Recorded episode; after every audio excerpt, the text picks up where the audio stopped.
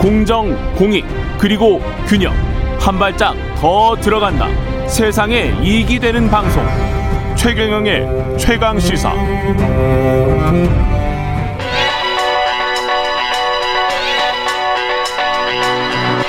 최강 시사. 김수민의 눈. 네, 김수민의 눈 시작하겠습니다. 오늘은 자유민주주의에 대해서 특강 준비해 오셨네요. 네.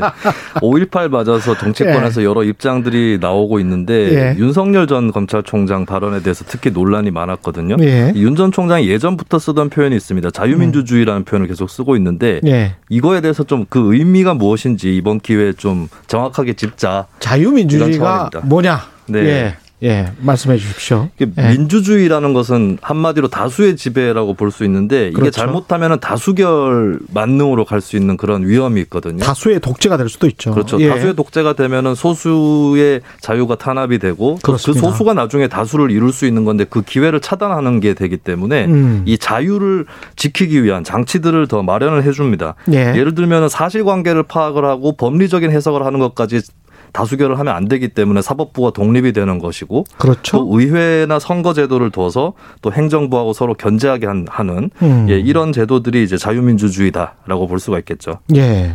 근데 이제 어 자유민주주의라고 했을 때 어, 최서원 씨라든지 이런 예. 사람들이 이런 얘기를 했었어요. 그때 특검 받다가 예. 이건 자유민주주의 특검이 아닙니다. 너무해요. 뭐 이런 얘기를 했었거든요. 아, 네. 좀 무리하지 마세요. 비슷하지 않았어요. 그거, 그거야말로 그 여성의 목소리 준비를 하시면 네. 조금 더 비슷하게 여성의 목소리라 자, 잘하셨어요. 예, 네, 잘하셨어요. 예. 네, 근데 예. 자, 유민주주의 절차에 따라서 본인도 재판을 받고 또 예. 박근혜 전 대통령도 탄핵을 받은 것이다 이렇게 볼 수 있겠습니다. 아, 그렇군요. 자유민주주의하고 민주주의하고 헛갈려 하시는 분들도 많은 네. 것 같아요.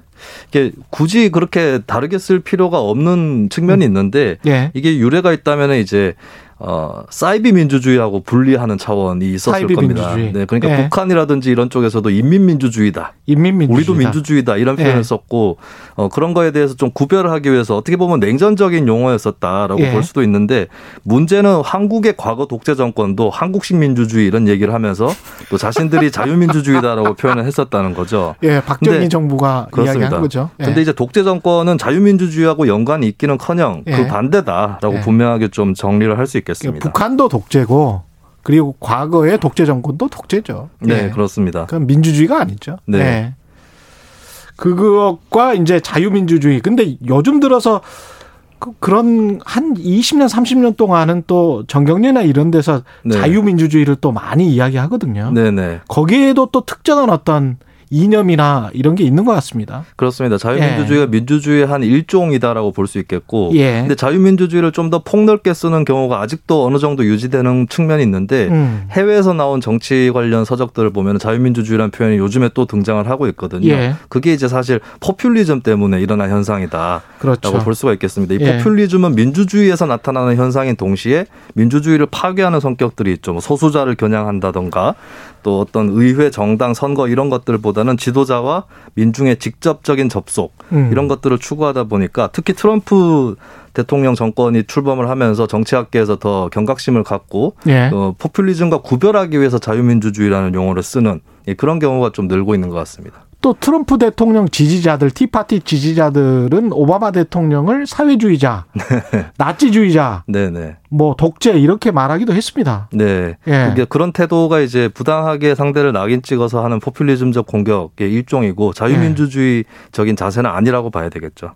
유럽에 우리가 뭐 사회민주주의, 네. 3인당, 3인당도 오랫동안 득세를 했죠 독일에서. 그렇습니다. 예. 이건 뭡니까 그러면 사회민주주의 그러니까 자유민주주의를 좀 좁게 쓰는 경우가 있는데 예. 그러니까 또 다른 민주주의들이 있고 음. 그 민주주의와는 다르다라고 볼 수가 있겠죠. 그러니까 자유민주주의가 아닌 다른 민주주의 중에서 대표적인 사례가 사회민주주의다라고 예. 볼수 있겠고 사회민주주의는 원래는 사회주의 전통에서 나온 겁니다. 음. 근데 어떤 폭력 혁명이라든지 이런 것을 통해서 사회주의를 구현하는 게 아니라 네. 사회주의와 민주주의는 원래 궁극적으로는 같은 것이고 예. 그렇다면은 이제 우리가 의회 선거 이런 것들을 통해서 충분히 민주적으로 사회주의를 구현할 수 있다. 예. 이게 사회민주주의 이념이거든요.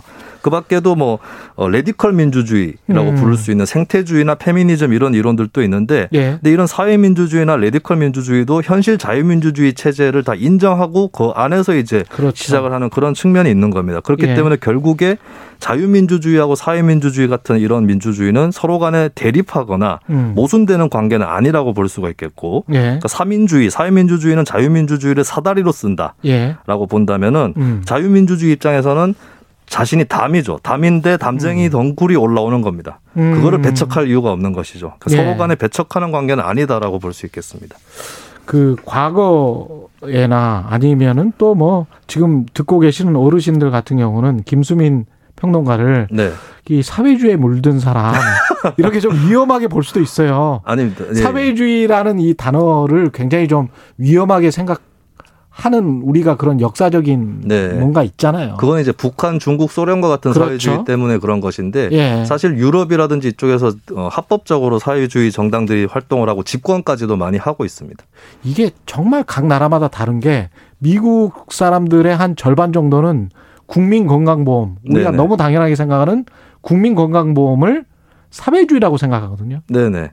근데 아주 틀린 생각은 아닐 수도 있어요. 예. 사회주의 적이다라고 볼 수는 있는데 그렇죠. 사회주의하고 자본주의나 이런 것들이 예. 대립하는 것만은 아니다라는 것이죠. 헌 법상에는 어떻게 돼 있습니까? 헌법에는 자유민주적 기본질서라는 단어가 나오지 자유민주주의라는 단어는 안 나오거든요. 아. 이것을 통해서 자유민주주의를 도출을 할 수는 있지만은 예. 자유롭고 민주적인이라는 의미일 수도 있기 때문에 예. 그러니까 헌법에서는 이걸 느슨하게 정리하고 있다. 예. 그래서 이거를 뭐 사회민주주의나 이런 걸 배척하는 것으로 해석할 필요가 없다라고 하는 것이죠. 알겠습니다. 예, 여기까지 듣겠습니다. 김수민의 눈이었습니다. 고맙습니다. 감사합니다. 예, KBS 일라디오 최경의 최강 시사 2부는 여기까지입니다. 잠시 후 3부에 뵙겠습니다.